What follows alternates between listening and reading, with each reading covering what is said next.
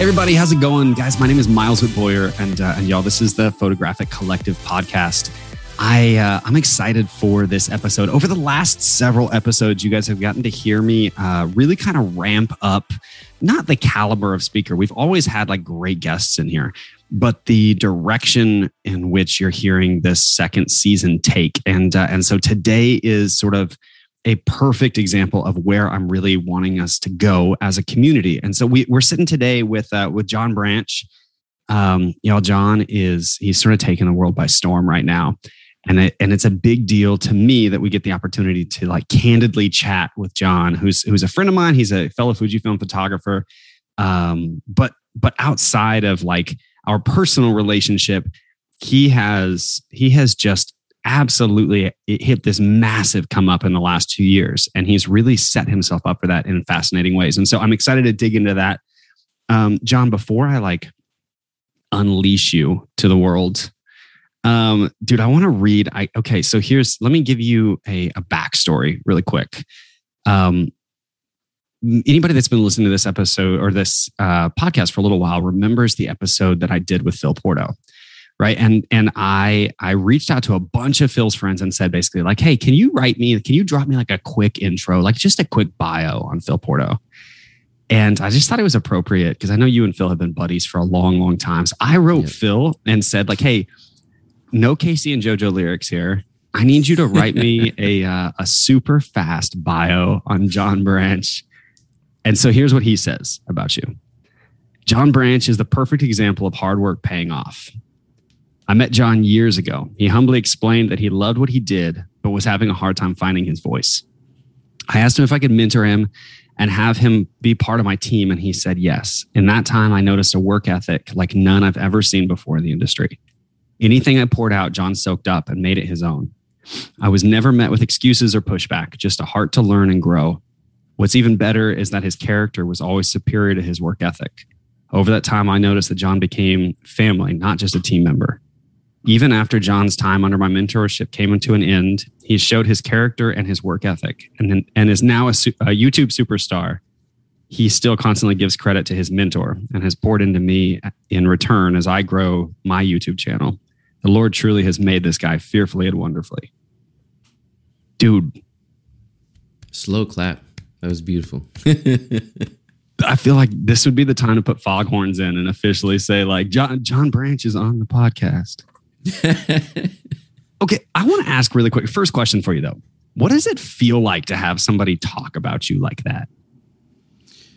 Honestly, it's it's it's one of those weird kind of humbling, but you also don't want to, you know, puff yourself up too much. But it's it's nice because I can personally say that I know that I always put in like 150% in everything I do. Um, so it's nice to have someone actually say it because usually in the position that I'm in, especially for someone who puts in 150%, you tend to never get recognized for it. Um, a great example of it actually was so I I majored in audio production and I used to do post audio for like TV shows and commercials. And when I started working at this place, I started as an intern and they kind of put me in the position of like the toilet coffee guy. And I was always in that position even later when I got hired on full time, I was still the toilet coffee guy and doing audio, but I would show up every morning to work like an hour early to clean the toilets so that when people started showing up to the studio, I wouldn't be cleaning. Everything would be cleaned already, and then I could start doing audio work with them. So no one told me to do that. I wasn't getting paid any extra to do it. I just was like, this makes the most sense. Let me come in and you know scrub these toilets. They sparkling toilets. You could eat off of them. You know they're so clean. so it's it's that same kind of thing. Like I have always been like that. So it's it's cool to see someone recognizes because usually you know I do it and no one cares. They're like, great, the toilets are clean. I guess like yeah. Yeah, no somebody somebody did that, praises over clean toilets. You know, dude. I, okay, so I think that actually teases us up for this conversation so beautifully well. Because the reason I wanted to reach to Phil for that is because I, there's a few guests, and you being honestly a, a, a perfect example. There's a few guests that I've wanted to have, have on this podcast for quite a while. But what I didn't want this to feel like was just like bro time, yeah. right? Like I, I, like just inside jokes. I, we've all heard those podcasts and they're horrible, right? but dude, I, I think what what just happened, honestly, is is like it's the truth. It's this perspective on who John Branch not is today, but has been. Yeah. You know, like who has John Branch been? And then just because like you just heard about him doesn't mean that he hasn't already been. Um, and that's such a that's such a powerful perspective. I think it, I think anybody listening to this podcast, as I start to kind of chat in and we talk about John's like backstory, I want you to take that perspective with you into all of the photographers that you look up to. Because so many times I think we we tend to have this like perspective on people that's like, man, they're like overnight just blew up. But the reality is like, dude, I get the feeling from you that you've been training for success since you were a kid. Yeah. Working at it hard every day. Um, okay, so dude, so so back me up to there. Like we don't have to go back to adolescent years. That that could be awkward. We can. When I was a young boy. yeah, yeah. Hit me with. Please don't tell me that you picked up a camera for the first time at 11 years old. But but okay, so when when did this happen for you? Like early on for you. When did you decide that that just like serving people creatively was going to be the outlet? Yeah, that's um that's actually that's the best way to put the question too, not photography because photography for me came kind of later in my journey. I think what came early on was my creativity in general because again I majored in like music stuff and this like need to make things as great as I could so the hard work and ethic and then also just just want of like sharing information and teaching um, which that is kind of what built into the YouTube side of things so I always was trying to teach my peers about different techniques of like making music and stuff. That was a normal thing for me. Um, and even when I was doing it, there was no purpose on my end. It was just like, I figured out these things. It's great. You want to see this too? Wow. Um, and that was early on. Actually, yeah, I, I haven't even thought about some of this stuff. So in high school, this is right before I started getting into music production. A friend of mine found this program called Fruity Loops, which anyone who's ever tried to make music has probably heard of it before. Um, but it's just a, a, digital audio workstation program you can make music in. People were making it for techno music. My friend found it. So, you know, he was like, haha, this is so cool. Look at what I found. And I like immediately picked it up and immediately was like better than all my friends just like like that like making songs and stuff we were making stupid albums and things and um but that turned into turning it back so rather than being like haha you showed me how to do this and now i'm better than you it was like peer to peer let me show you what i learned while i figured out and it started from there um photography came in later in life i always tell this story it was when my um me and my wife started having kids um when we had our first child, she wanted to stay home. And I was like, that's awesome. Um, but I need another job. And she was like, no, you need to start a business. And at the time, oh, I was dabbling with photography. Yeah, it was. There's that ultimatum like, no, right there. no, uh, nay, sir. I was like, oh, okay, yes, okay. Let me do um, that. So yeah, I I was dabbling with photography. I always thought it was cool, but I would never in my life would say I was a photographer. Um, but a lot of people noticed they're like, hey, your composition and stuff's pretty decent. And that was just like natural talent. Like I had no idea what I was doing. So then I was like, well, I like photography. It's pretty cool. I think I can make money doing it. So then I took a year to really sit down and like, let me understand what I'm doing. Um, and that that was really how photography started. I always feel bad because everyone has these like beautiful stories of how they're an artist and stuff, and I'm like, I was trying to feed my family, you know, and I, I was okay at photography. You know what's fascinating to me though is like, I mean, not to not to bounce that back on you, but to like say that slower back to you. You feel bad because you were trying to feel, feed your family, right? Like this is this it's such a funny thing to me in this industry because everybody wants to have this like oddly romanticized version of their of their come up. Like the moment that the camera reached off of the shelf and and grabbed their soul and would not let go the light came down yeah exactly. But like I, I, think the the thing that hurts most uh, it, I, I would say most i think a lot of people in this industry is the fact that they're constantly trying to find their romantic story right like yeah. when is nicholas sparks going to write my bio and and dude, like so many people, they they they've come at this like you have, man. They've they've said like, hey, you know what I love to do? I love to just create stuff. Exactly. Like, I just like to do stuff with my hands. And and it, how many times have you heard this this sentence right where it's like, "Oh, I'm not an artist because I'm crappy at painting, but I picked up a camera."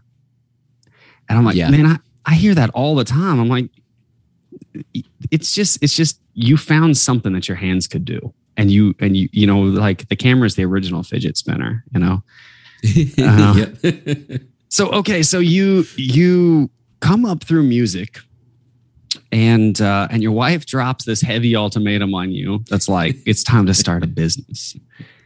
Um where did you start shooting? Like where where was your heart early on? It was always i think it was always in people. I've yeah. always been a i call it like a i play a support role which is why customer service always came naturally to me. I've been doing customer service for years and years so i did dabble in a lot of other styles of photography but but people immediately was natural for me um, so i was pretty much engagement and wedding from the start i tried some stuff you know i tried uh, newborn which that was bad because I had no idea what I was doing. Shooting a newborn with like a like a six week old or like so it was they were too old. They were moving too much, and I was just like, "What am I doing?" And, oh, buddy, I have some stories of that stuff. Right? Like, yeah, newborn is rough. Will you shoot my Props newborn? all like, the yeah. newborns. How old are they? They're three months old. I'm like, okay, oh, sure. Oh, no. Yeah, this is gonna be a seven hour long session. They're just laying. man, I have some of the worst experiences in my professional career on the other side of a baby, man.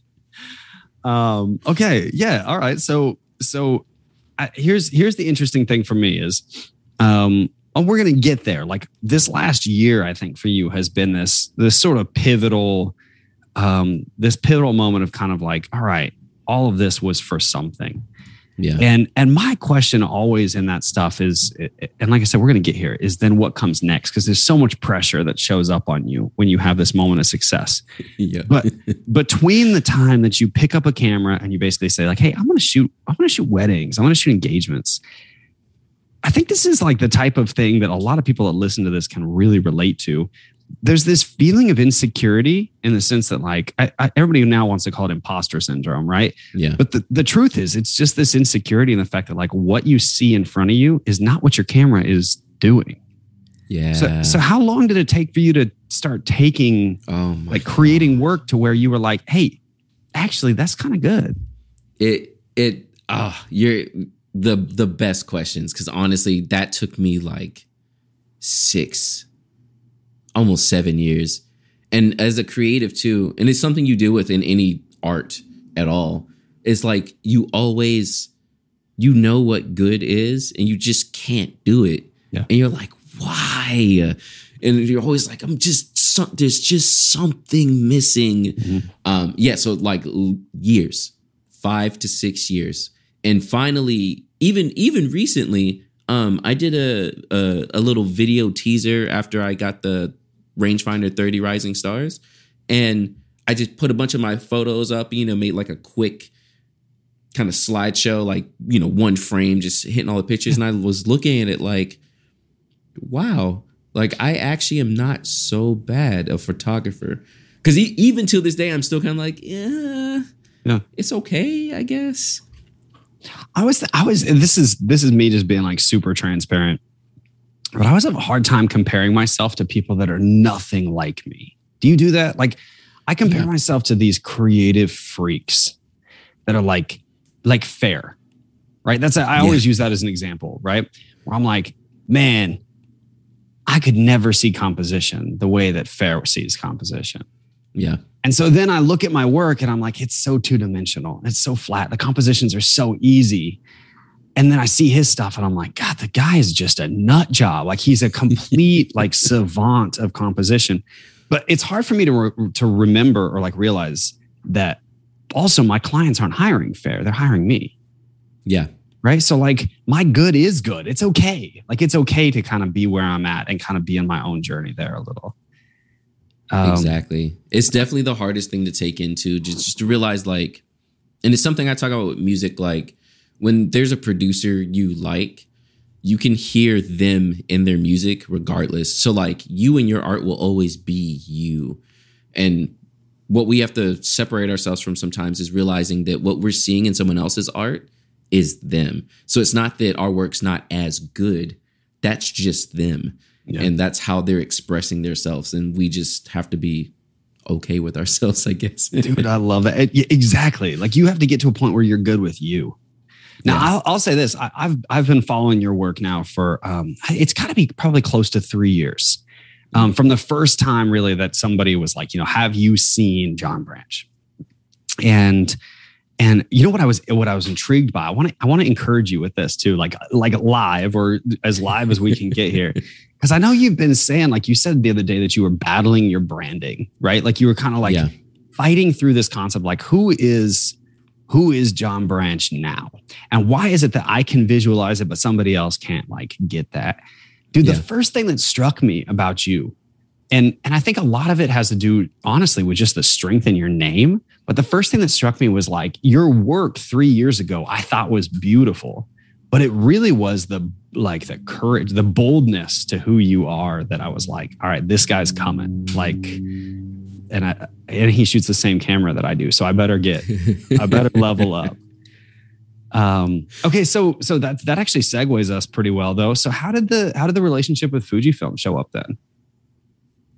That was um I think I wasn't I can't remember if it was Phil shouting me out, but my name started coming up a lot, which is when they reached out to me because they were trying to re up on all of their creatives because they just haven't really done much in a while. Um, and that was kind of like the start of my trajectory. It was actually crazy because that that whole year, I think that was 2020, and just around that time is when everything just started taking off. Where it was yeah. like the YouTube picked up. I was shooting articles for the New York Times. Uh, Fujifilm hit me up, and it was so funny because I like I swear to you, like a year before, I was like, man, I want to be an X photographer. How do I even get in contact with Fujifilm? And the next thing I know, I'm sitting there talking to Stacy, like, how did this happen? Yeah. Dude, how, so yeah, how I think you get that question? everyone started talking, and it was like John Branch, John Branch, John Branch, John Branch. I know that's what I was doing, but no, I mean, because I was I was on the team just uh, um, like not even a full generation, like a half a generation before you, right? Mm-hmm. Um, and people that are listening that don't quite understand how that works, you you you hinted at this. Like Fujifilm had this major um, kind of like revelation that was sort of like okay, our pro team is so they're so talented, but they're not super active. And so yeah. like let's let's sort of like modernize, maybe make things a little bit more relevant. And they started doing that with with the guys like like Paul Von Rieter and he and Allison Conklin and like yep. this whole like collection of talent that was super cool. And like Bryan Minear is like the, the goat. He's been there oh forever, Goodness, right? So I know it's it's unfair and then I was kind of the next, the next like s- stepping stone, right? And they gave yeah. me the opportunity, and I'm like, okay, I don't know what this means. And then right about the time I kind of felt like I was like, okay, all right, I kind of I kind of have a home here. Then they brought you in, and, and dude, I mean, you were a, and I don't know, I've never, I don't know if you've ever heard you say this, but you were a disruptor. Like and that, I mean that is such a compliment, but like your work is so disruptive, man. Like the way that you see things is just so counter to say like, hey, everybody's shooting on the edge of a mountaintop or like the the side of a cliff. Well, not John Branch. Yeah. you know? um, and and I think that's that's bold. Where does that courage come from for you compositionally to just see things and it, it almost feels to me like it's intentional like you're looking at things and saying like this is different than other people would shoot it so i'm going to shoot it. You know i never i never stopped to think about it but it it it is kind of intentional. Um wow. Yeah the more the more we talk about it all the subjects are just lining up because earlier i was saying the art is you. That that is me. I've always been a very counter person. I always like to be the different one standing out. Um, a great random example is like when I was in high school, I used to uh, take a like a like a long tube sock and I would cut it and wear it on my arm on like one arm to just be like random, like totally different than everybody else. I used to dye my hair with the blonde kit so it would turn like orange. Same. You know, like, and I was cool with standing out like that. So composition is kind of the same point. I always had a pet peeve where I would go to wedding venues and it'd be like, oh, take the picture here, and there's a great spot here. And then, no, I'm going over here. And I can remember seeing even the venue managers being like, no one's ever thought to take a photo here. And then they look at the photo and they're like, what? And I'm like, yeah, I don't know. I just want to, I want to do something you've never seen. I want to. You're asking the wedding different. planner to please, can we please move all these hypodermic needles? Because I really want to shoot right here. exactly. Like, but no, that guy sleeps here. Well, can we move him just for a few minutes? I just I need something different. Yeah. I always want to stand out. I just think it's I think it's powerful. I think it says a lot about your couples too, because it, it takes a lot of courage. Um, not just for you, like for you as the creative, that's fantastic. And the fact that you're like starting to get um, obviously like the accolades that you deserve for the work that you've put in i think that's like that comes without without saying. But it takes a lot of courage for a couple to hire somebody that um, that is this counter to what is like I, I hate to say that on trend because your work is very on trend. It's very relevant and modern but but your your eye is very unique. Yeah. Um and so so who would like when you reach out to these couples or they reach to you what what is that what's that relationship like for you? I ask that to everybody because i'm such a nut about client experience yeah. and like getting to know my clients and not from a stupid like cheesy questionnaire perspective that i don't read right? But from like an actual like who are you and and why does my work matter to you? So so what's that what's that like for you to to work with these people that are willing to trust you to do stuff that's just very different it's really cool. Like a lot of my couples, we end up having really, really cool relationships, even after the weddings. I um I tend to explain it to them as well as like um like when you work in like a corporate setting or something and you have you know like a team of people and you always go for like outings because it's a part of the job and they make you do it. Forced fun. um, yeah. Which can be good and bad. So the the kind of relationship i have with my couples i would say is like that like a work buddy that you're cool with and you can go to a work outing with but then when you're done you're like okay i'm going home you know and like so you have the natural good amount of space but you also don't mind being around them. And because of that it turns into like my couples wholeheartedly trusting me. And like like you were saying like it takes courage because these couples i mean i'll be like let's shoot in this dingy alleyway and everyone they know and the bridal party and everybody's like what are you doing and they're like john said to take it it's going to be good. Mm-hmm. Um, and that that's where we sit. We're that close where it's just like whatever I say it goes, regardless of anyone else at the wedding, which is always so cool. I have a couple. Um, oh, I have so many stories. So just to talk about relationships, because I I put a big emphasis on like treating my couples like people, not just dollar signs. So an unfortunate story um, I had a couple who was supposed to get married in 2020, um, but the groom had cancer, like stage four, just horrible. Um, he did end up passing, but one thing that I felt really good about, and this is what shows you the relationship. So generally, my contract, you know, if there's a booking fee, it's non-refundable.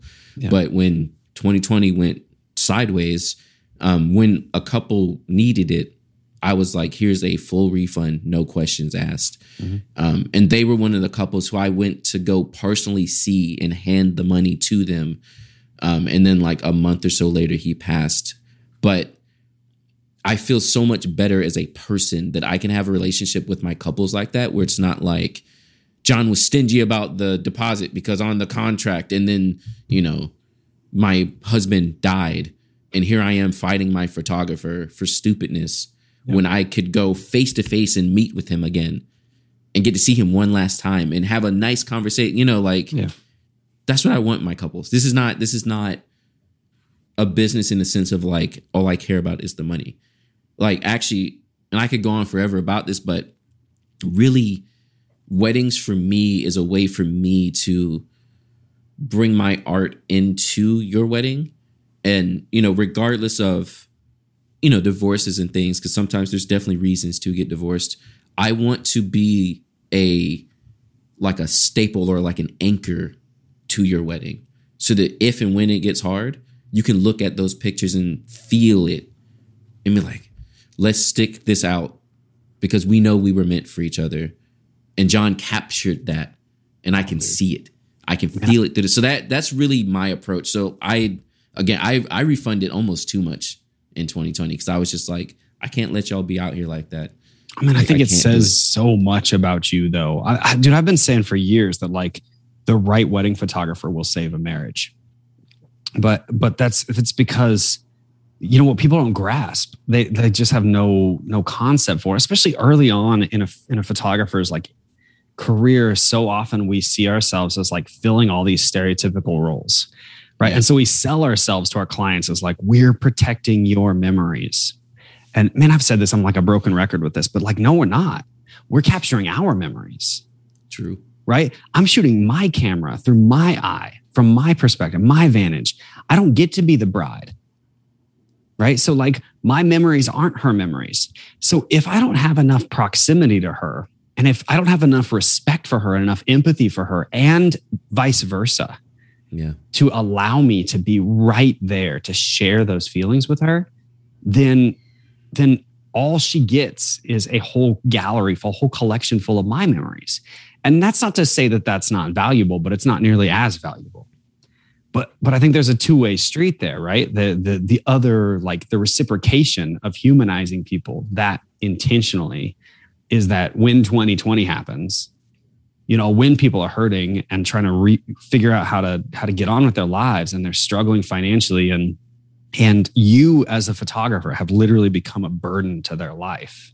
Yeah.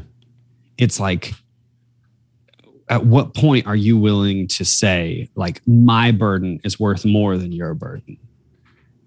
And uh and so dude i think it just says an incredible amount about like like phil said early on about you that like your character is is the type of thing that like you're of course your couples can trust you because yeah. because you you back up who you who you're gonna be like what you say you are. So okay that that leads us then man. This this is perfect. You've been one of the the the, the guys i'm going to say this as delicately as i can but i'm going to ruffle feathers no matter how i say it so i'm just going to say it the vast majority of YouTube personalities are not talented artists. They're people that have figured out a way to have an opinion that people want to hear. And so they've stopped working. And that's a really bold statement. And I, and I hope I don't just like grossly offend the whole world by saying that. But like, I, it, it's, it's no different for me to say like, you know, a lot of times when you, when you run into like, you meet a college professor and there are people, right, that were like, they were they were really working and then they fell in love with teaching and the teaching took over and the work had to kind of slow down. Let's call it yeah. that right?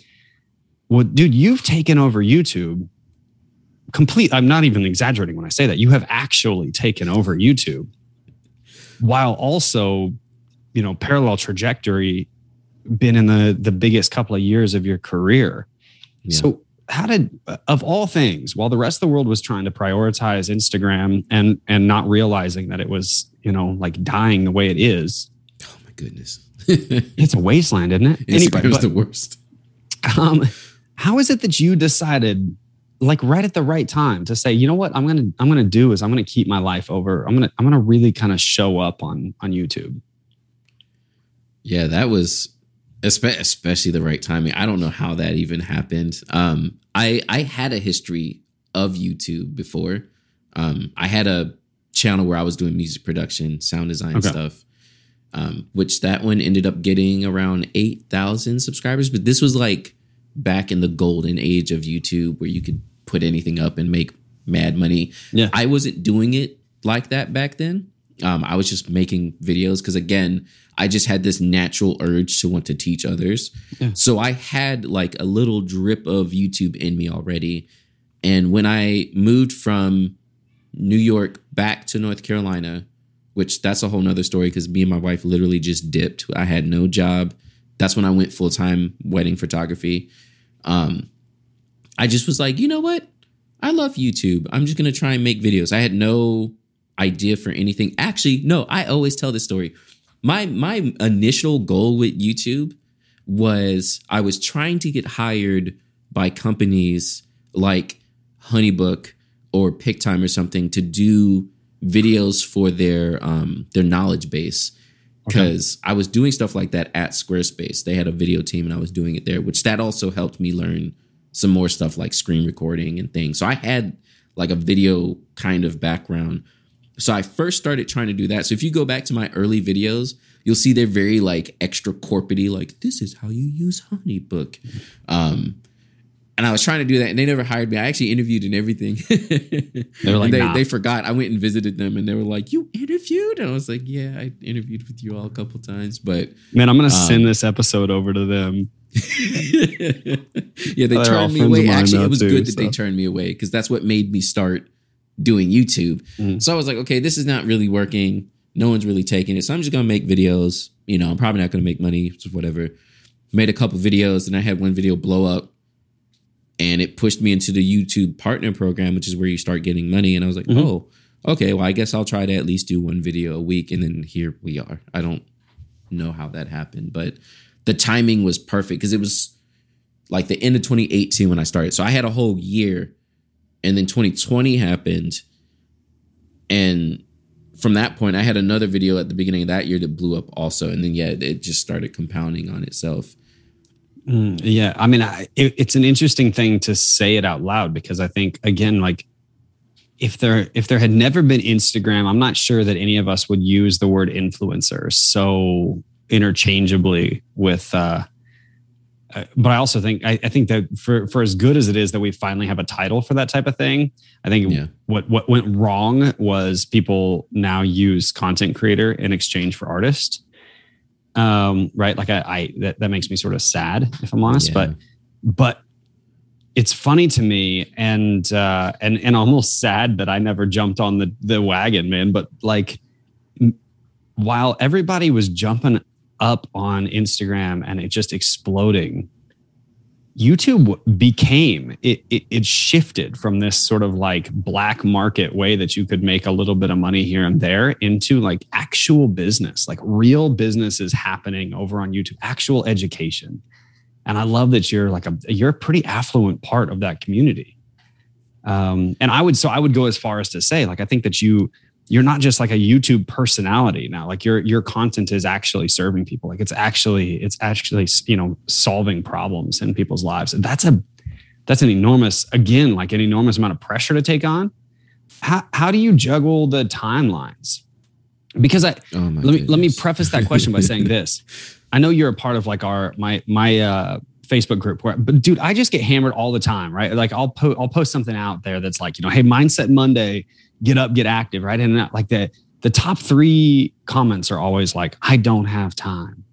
And I, I was yeah. kind of laugh because I'm like, man, you have as much time as anybody else. Your days aren't shorter. Exactly. You're just really crappy at spending, you know? So how does a guy like you that is that's running, I don't know, it sounds to me like you've got at least 18 different things happening in your life at any given time, and you're a dad and your husband how, how do you prioritize what is important at any given time?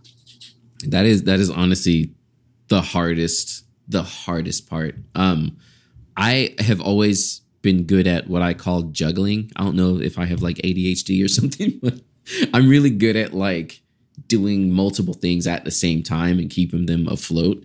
Um, but aside from that, honestly, like my wife's a big, big part of me having the time as well we have a very like what I would call like traditional household where she takes on most of the housework and then I kind of come on the back end of that as well. Um, we also homeschool our kids, so there's all of that also. But it's a it's a very weighted system where we're both taking our roles because I make all the money, so I do all the money stuff. She helps with the kids mainly, and then we kind of vice versa, kind of help out where we can.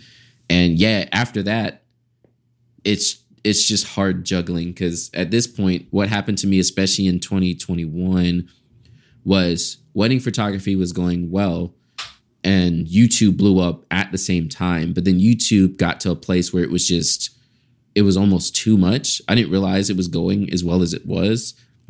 So then I started having like sponsored videos.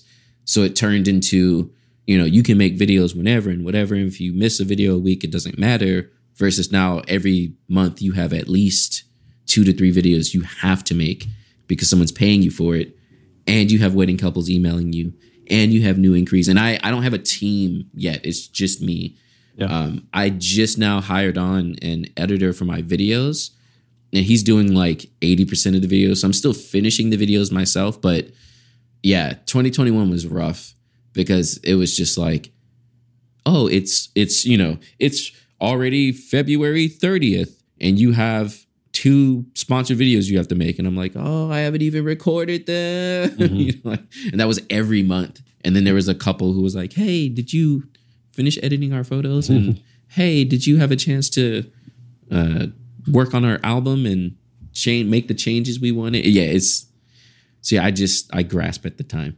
Okay, man, this stuff make it somehow. this stuff's so powerful for people to hear then so because because the, the reality is like everybody wants to delegate too quickly right like Yeah. everybody wants to that, that's the that's the thing that like maybe you've waited too long but most people want to do it too quick right they're like hey the moment you book six weddings make sure you have an editor also make sure you have an album designer and a crm and don't reply to your own emails and make sure somebody's doing your social media management and like before you before you notice like know it it's like well I just charged six thousand dollars for that wedding. Why do I only have eleven dollars in my bank account? Yeah.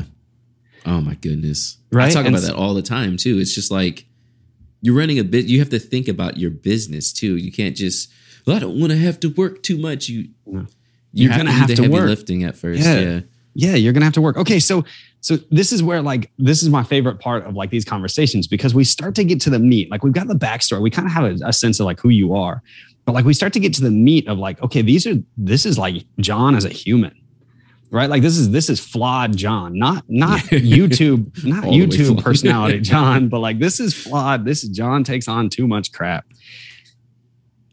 Give us some advice, then, man. Like, what what is one way then that you are able to to close out your week and not and not you know hit Saturday just so angsty and stressed out? I don't. I don't know if this is good advice or not. Um, or if if I like have issues, but but I just I I have a I'm a very I'm a big person on like boundaries. And I don't know if it's like too much but I have like thresholds. And I think it's because I'm like a half and half introvert. I wouldn't totally call myself an introvert but I do like my own time. And there's like thresholds of like you know I have a family. My family matters to me so people text me and it's like you're waiting for 2 days. Yeah.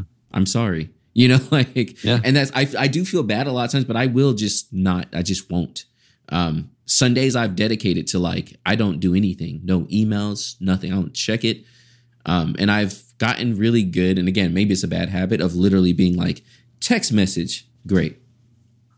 I'll get to you when I do.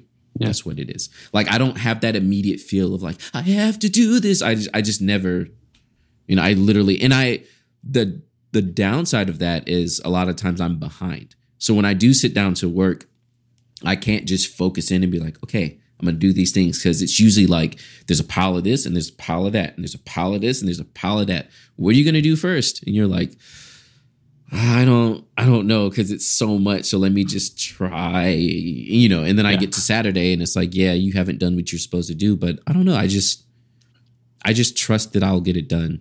You know, like that it'll it'll all be okay and Yeah, I think I think done. Again, I think that just says a lot about you as a person. Man, I I've started telling my clients um, and just trying to be bold with them about the fact that it's like, hey, if you text me on a Sunday, I'm gonna hit Monday morning, and by the time I hit Monday morning, I'm usually in a wind sprint. Like I get up and I get after it, and I've got edits to do. I want to take a long run today. I've got email backlog. I'm going to do a podcast record. Like I've got so many things. If you text me on Sunday, there's a solid chance I'm going to forget to write you back. So you actually you're better off. exactly. Like you're better off writing a post-it note yourself as a client and saying like text Miles tomorrow because because yeah, I've had to set those those kind of professional boundaries. Because the other side of it is, um, I, I I'm trying to think of who this was. I know I was on. It may have been Pye Jirsa, but it may have also been Ben Hartley. But I was I was on a podcast with one of these guys. It's just brilliant guys that said uh, they said this and it like it hit me. It really resonated. Where they were like, "Why is it that it, we're always asking the people that we love the most to be the most patient with us?" Yeah. Like it's so uncomfortable for us, right? To be like, hey hey clients hey people that are paying for my talent it's so uncomfortable for us to say like please be patient please understand please be respectful and that's so awkward and uncomfortable. But for some reason it's easy for us to like look at our children that are growing up and be like hey i'm sorry that i'm missing your childhood. I'm sorry that i'm yeah. traveling again. I'm sorry like but you know deal with daddy's got to work. Um and it sounds to me like you've kind of got your your head on straight even though it sounds like you're super spastic. I want to get up there and like help you clean up. Yeah.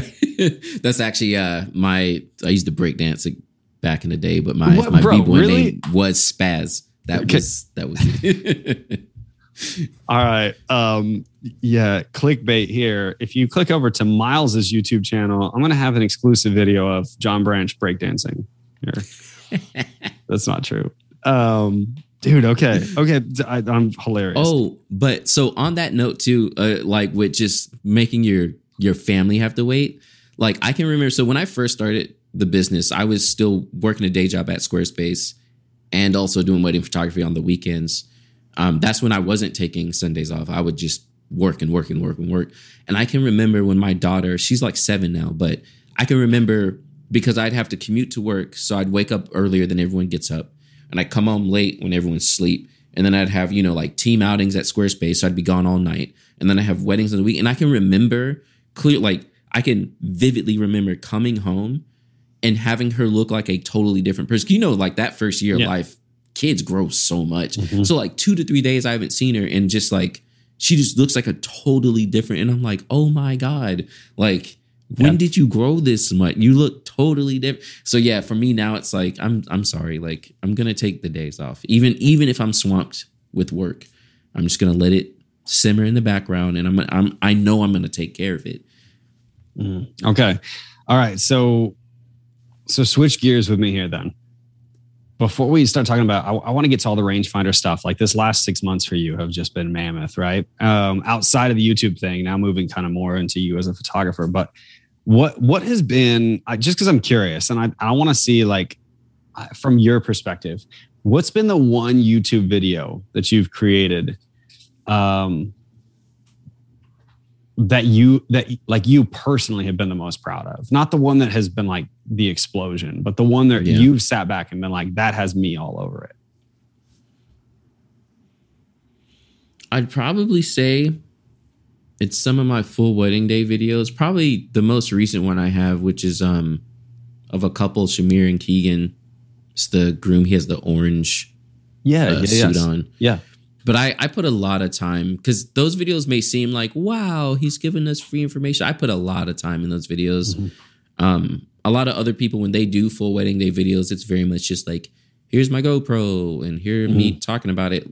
If you really watch those videos, I like and again, this must be the musician in me, but I like pick music for every scene that's happening in the wedding and I fade it nicely into the next scene.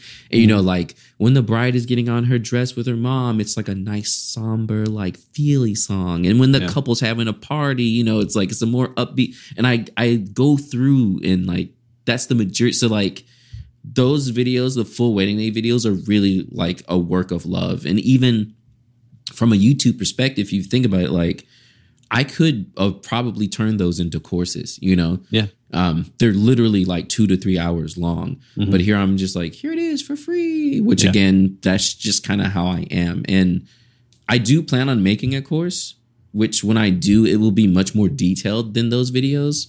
But I just like to teach and show things. So that's like a very like baseline like this is me this is what i do and when i do it i'm not just going to be like here's some stuff like i'm going to make it a nice experience and make the music all nice and make you feel it yourself. Man that's really that's really cool. It's super relevant for me right now. So you know we're launching into this whole the the photo co university program right now where i'm like building this massive curriculum out. And a big part of that curriculum is that it pairs with like each module pairs with a protocol like a training protocol and each protocol tra- pairs with a guest speaker and a book that i've read that coordinates with you know kind of what i've learned and in, in, in, all these things and all of that for me was i'm not going to say it was easy it's been an incredible amount of work right but yeah. but it it was the type of thing where it was like I was able to sit down with pen and paper and piece it all together. But man, we're shooting. I'm shooting today, actually, this afternoon. I I've got a um I've got a shoot, and I've got uh Jared is coming to do a whole BTS video, and dude, the fact that you you're right, the fact that you just give those away is wild because it is it's a sick amount of work, Yeah. and it's so much more work. It's so much more work than just being like. uh, Not to degrade this, I've got some of my friends are some of the most talented wedding videographers I've ever known. Right, like these people are unbelievable, but but they have a very clear job to do. Right, it's like Yeah. show up, document the wedding. Okay, cool. And then yeah, like the edit down is so hard and it's so intensive. But then like to do it behind the scenes, like to do it where it's like we've got we're juggling like okay, well I do want you to focus on the couple, but I also and the posing and the prompts, but I also want you to focus on the direction and the instruction, the composition, the and I'm like man, it's a lot. I, I I already can tell you that Jared is like like shaky because he's like, okay, how how is this coming together? Like it better come together well because now I promised the whole world that this thing is going to be dope. yeah. yeah, Uh, and then you have to get home and be like, I hope the footage was okay. Because Oh, I can't know. go back and do it again. Yeah. Well, and the other thing that we committed with everybody was like all of these shoots that we're that we're filming, they were all going to be like I hate styled shoots. It's so it's Yeah. so easy to make something perfect when it's not real. Um, and so the thing that we committed with everybody was like, hey, you're gonna get the you're gonna get a chance to come behind the scenes with me on an engagement shoot or on a wedding or whatever, but it's gonna be real. So like you're gonna see me stutter. You're gonna see me trip over my own ideas. You're gonna see like you're gonna Mhm. watch those failures happen. Oh, um, so okay. Well, I was just interested. Like, I'm just intrigued, man, because it you do have this very, um, you have this really approachable persona to you that's not overly polished, and I love that. Like, I love the fact that you're willing to say, like, man, I'm just John, and I don't know, like. That works for the people that are paying me, and so if you're not paying me, that's all right. If it doesn't work for you, like, um, so okay, so so this year you uh you won the rising 30 Yeah, yeah. I mean, that- come on dude that's a big like that's a major accolade that's a huge deal I'm still Um, surprised it even happened. I'm yeah, I think I'm still in shock. So I'm always just kind of like, I won it, I guess.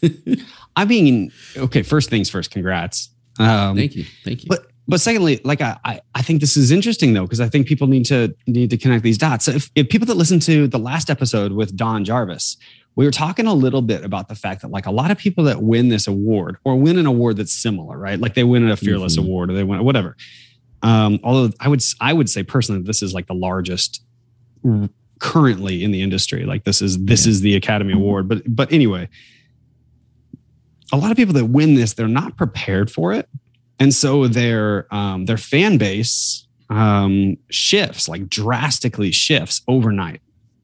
Right? So it's like they've only ever had 2000 instagram followers but all of those people have been brides and clients and guests and friends and you know whatever. And then suddenly they win this award and they jump to 30,000 but now 28,000 of those people are photographers. And it's like Yeah. man everything has to shift about who you're talking to and why you're talking to it. And um, we were talking we were just observing the fact that like not only is it a lot of pressure but also it's uh it's got to be like a, a very intentional thing if you're not careful you just lost you lost what made you special yeah, um, and I actually think that you were probably more poised. That's why you say you were surprised. I'm not. I actually think you were probably more poised, like more deserving of this award than nearly anybody that's won it in the last several years, just because even though your work is clearly beautiful, you were already pouring into the industry. Does that make sense? Like Yeah. you were already relevant. So, but what is that? What's that process feel like? I mean, you know, we've we've done WPPIs together. We've hung out in Vegas um, we yeah shout out to that time i went and uh, and bought a swimsuit so i could sit by next to the pool for by you for two hours before i caught a plane with a wet swimsuit in my bag it's so fun, so good. but but i mean what's that what does that process feel like I don't even know how to explain it because yeah, it's especially with um, just like who's following you and stuff.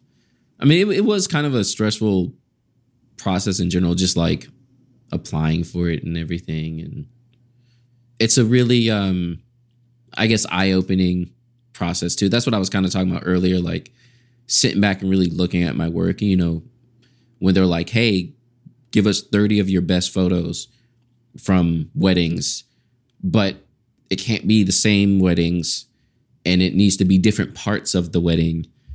And it really makes you like dig into yourself and your work. And it it made me take a step back. And again, I still every day was like, I'm really not that great of a photographer. But after sitting there and doing that, it's honestly, honestly, it's a process I feel like all photographers should do, especially if you're on that level of like, I don't like my work or like, why is my work not good? Go back and find 30 of your best photos, you know, not from the same wedding and also different parts of the wedding day. So, you know, your reception, your first look, your getting readies, your candid photos of the guests. Like sit there and find it and then just look at it. Cause it it totally changed my whole perspective. Cause I went from being like, I'm really not that good to being like, wow, like when did I even do this? Like my work is pretty good. like it's not so bad. And you know, like all the people you look up to, you, oh, I'll never look like that. But then when you sit there and look at the 30 just like defining photos, it's it's a it's a it's a good product. Everyone should do it. Everyone, Man, even if you're just starting. After you get like two to three weddings under your belt. I mean, I had the, everybody should do it. Kind of like crazy, and I, and I mean this sincerely. Mean this. I had this like the crazy kind of uh, I don't know if I'd call it an honor, but maybe a privilege to see a lot of your submission photos before before you sent it in. Um, oh yeah. Because you sent over to so so guys that are listening, we have this sort of text thread, this group um, with a lot of people I've already mentioned, Paul and Paul Von Rieter and, and Bryan Minear and Allison Conklin and Phil Porto and John Branch and I.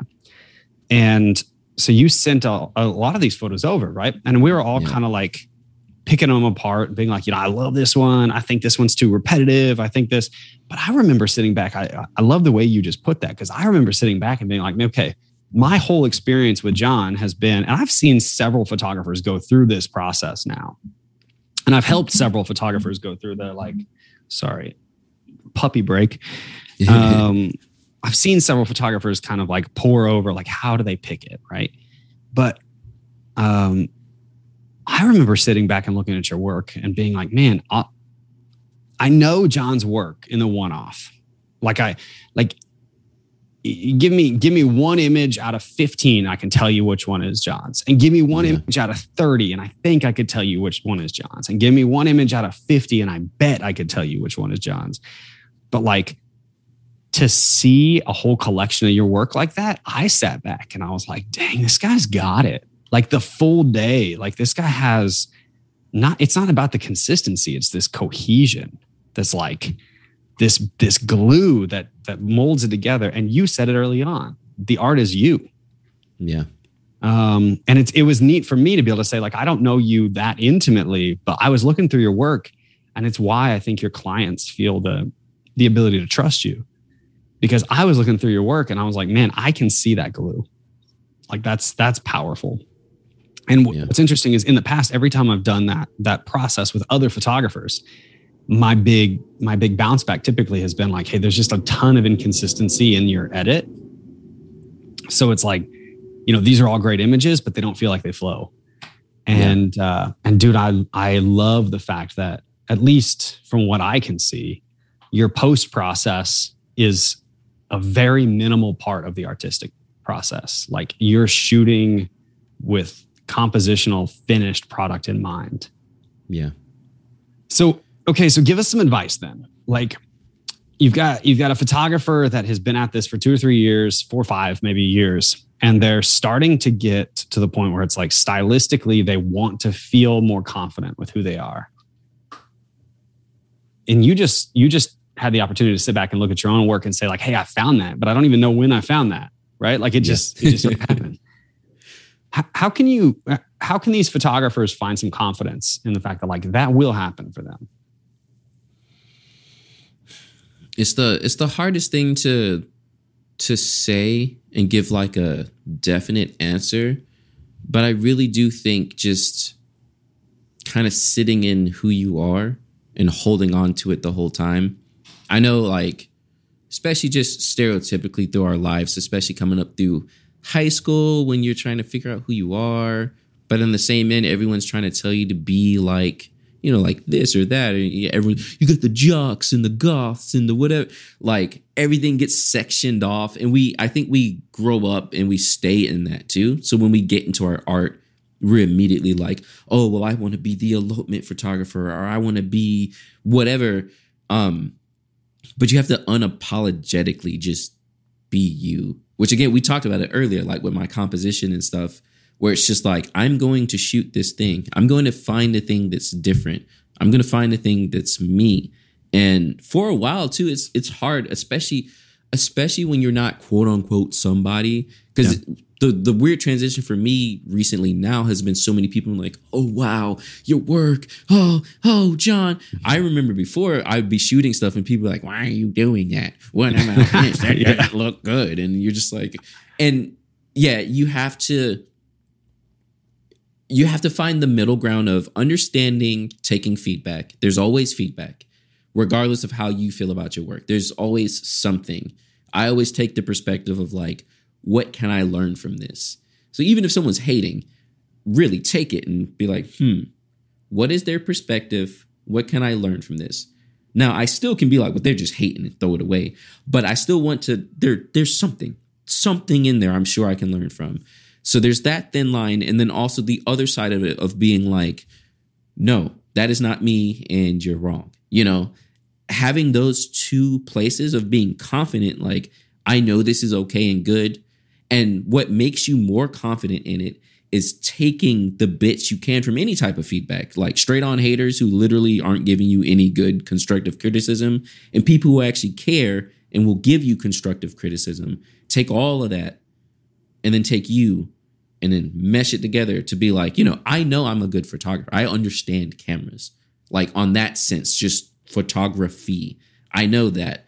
So I can piece together my feedback differently than just being like, "Oh no, I'm not doing it like everyone else." Well, I know what I'm doing is okay. It's almost like um and it's not a technique that he created, but um Ryan Brenizer with the the Brenizer yeah. method. Yeah, yeah. You know, like that's not he didn't people have done it before. He just yep. popularized it, but it's the same thing. So I I guarantee you the like technical perfect photographers as like I call them where everything, you know, ISO always is 100 and oh. no offense to anybody, but you know, there, crop, the crop junkies that yell at you for the fact yeah. that it's like your horizon is off by one degree. yeah, exactly. So you know, Ryan's over here like I'm going to take a hundred millimeter lens and take multiple photos and mm-hmm. combine them because mm-hmm. now it's wide, but the background's blurry.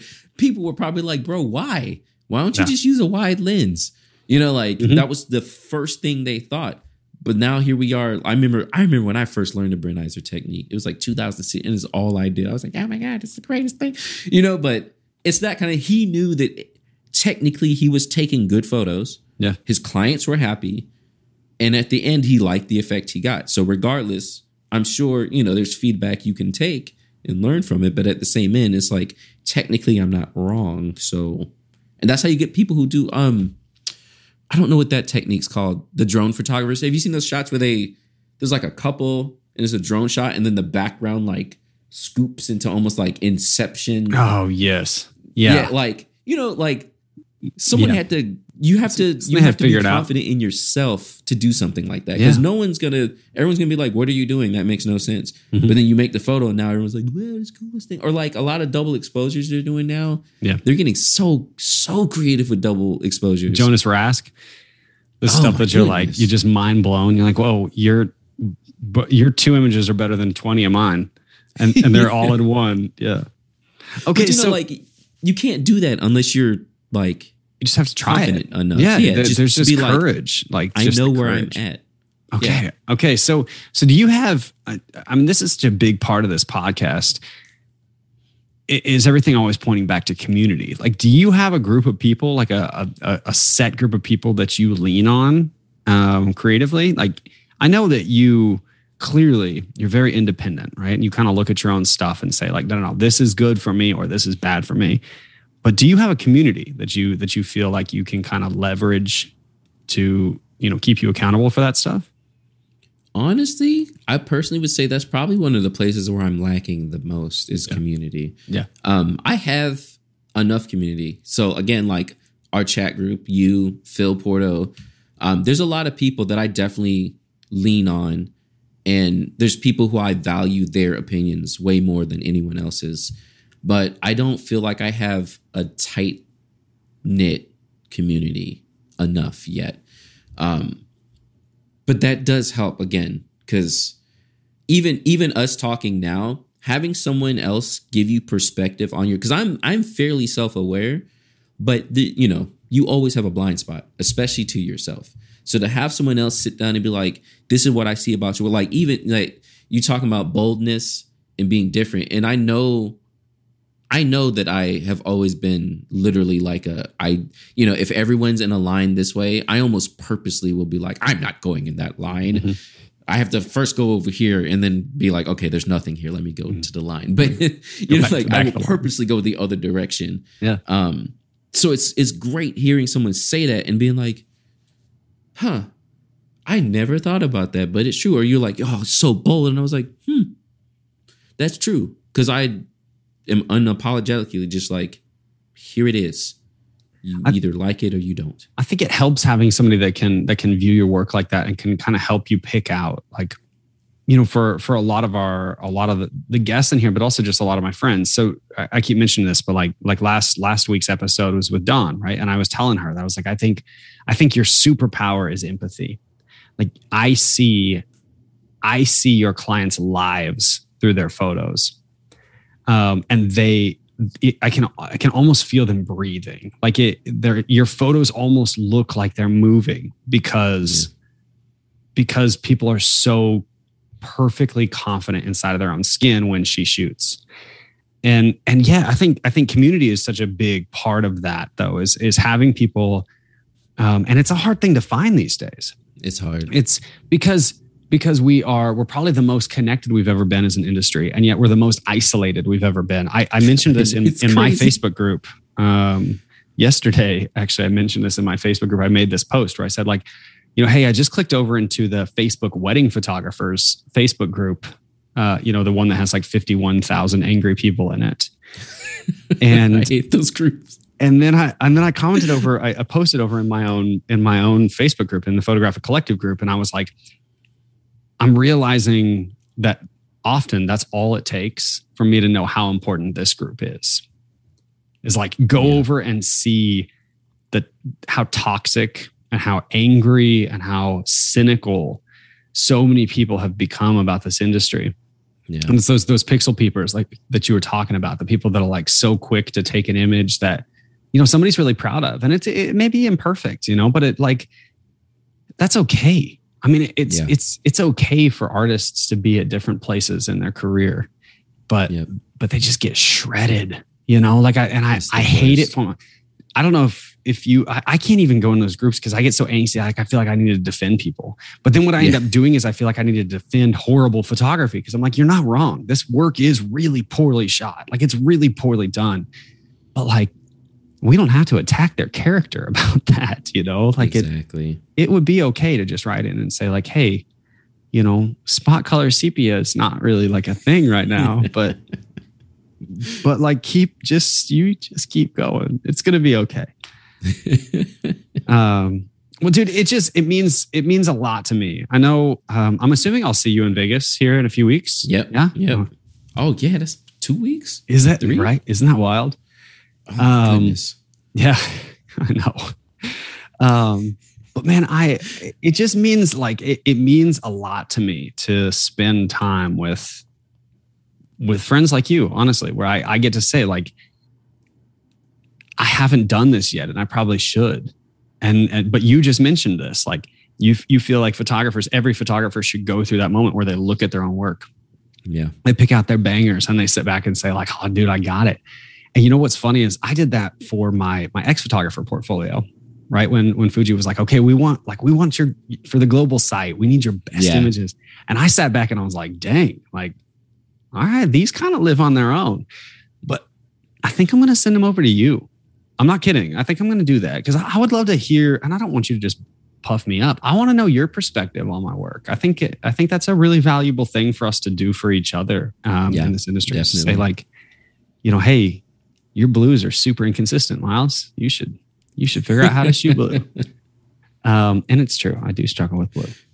Um, okay, man. Well, so hey, as we wrap up, dude, this is a whole it's a whole podcast full of people that are like just uh, as a general rule i would say most of these people are just pursuing purpose like that's the whole the whole point of this podcast is like just the positivity of it i don't care what gear you shoot um, it's ironic because both of us are a part of a pro team and yet you almost never hear us but you almost never hear us say like get out there and grab the gfx 100s for Yeah, a- exactly. for a more dynamic experience with your right? Like i i want to hear from you the last thing. Like what is something that every photographer could do to just embrace their their role in in who they are as a you know like as a capture artist Hmm. Oh my goodness. there's a big question Yeah, that's a big question. i want one piece of advice for every person that touches a camera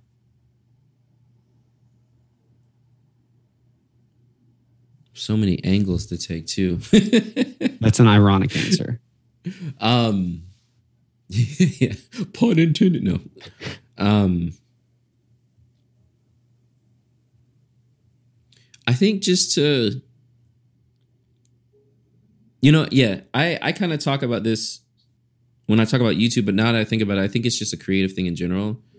Is a, a lot of people talk about like defining your why. I don't I don't think that's the best way to put it because I know whenever someone tells me to define the why, I'm like, I don't understand what is why, but figure out what like what you want to do, what you want to impact. It's kind of like earlier I was talking about how I want to be an anchor on my couple's marriages.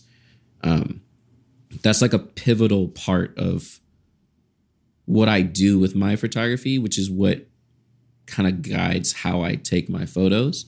Um, it guides how I, like you were saying, like I'm a third party. The the memories are from my perspective, but I'm trying to make my perspective like in love. Like I want to be in love with the moment, so that that's hap. So I was able to get there because I early on defined what I wanted to do. Like I want to support your marriage. I I want to almost be like the uh the officiant. You know, like I'm the second person to the officiant.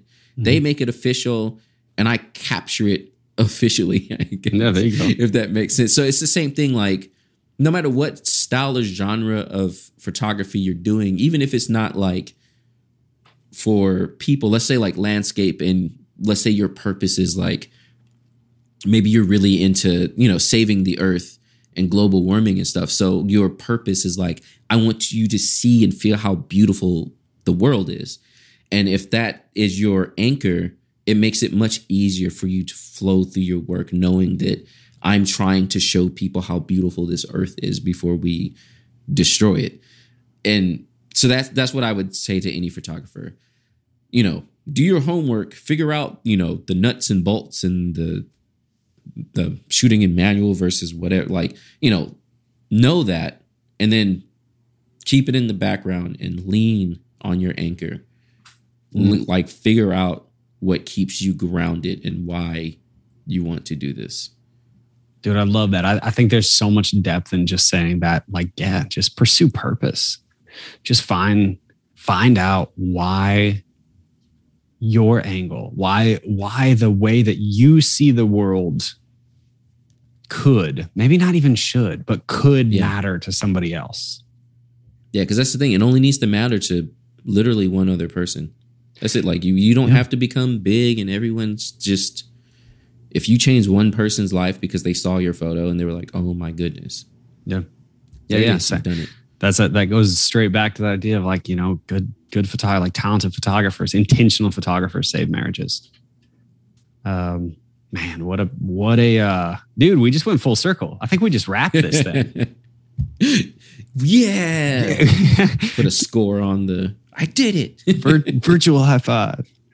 Man, I'm so John. I dude, I I realized this, and and then you just reiterated this like a hundred times during this recording. You have got so many things on your plate, and uh, man, I'm so grateful that you that you took an hour away to just sit and like chat and hang with me. It means a lot.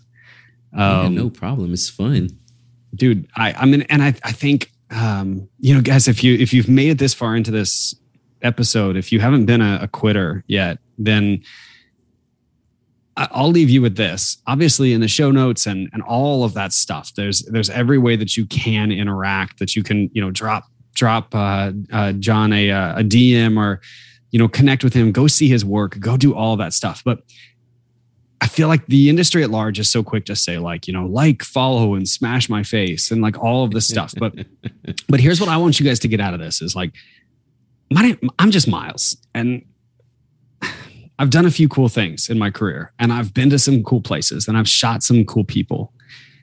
But what makes me special is not the the the doors that having a camera has opened.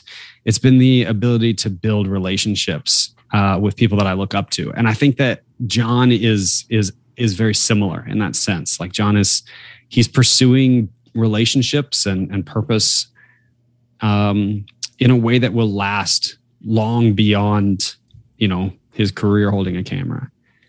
And so, dude, I'm just uh, really grateful for you uh, and excited to see you in a couple of weeks. Um, yes. What's your, but you know, as you sign off, as you tell everybody go away, what's what's the um, what's the plan for WPPI? Are you doing anything cool, anything exciting, anything that people can like jump in and be a part of?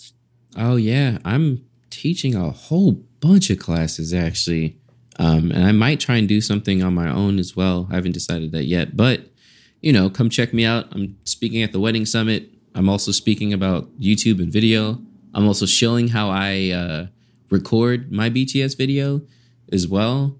Um, so all that stuff is at WPPI, and I'll also be there. I love to just chat with people. Yeah. Again, like Miles was just saying, like for me, this is not like like and subscribe. Like I would love to talk to you. Like find me on the show floor tell me about your life you know ask me questions i'm an open book i'm old, i'm almost too much of an open book so you get you can find uh, john at the weird little bar next to the volcano in the mirage and buy him a beer then. Yeah. Um cool. I think i will. Uh dude all right man. Well i just uh super grateful for you. I really appreciate you. Um and uh, yeah, dude, I, I know on on behalf, honestly, of of this this whole wild, wild, quickly growing community that I I don't even know how I started.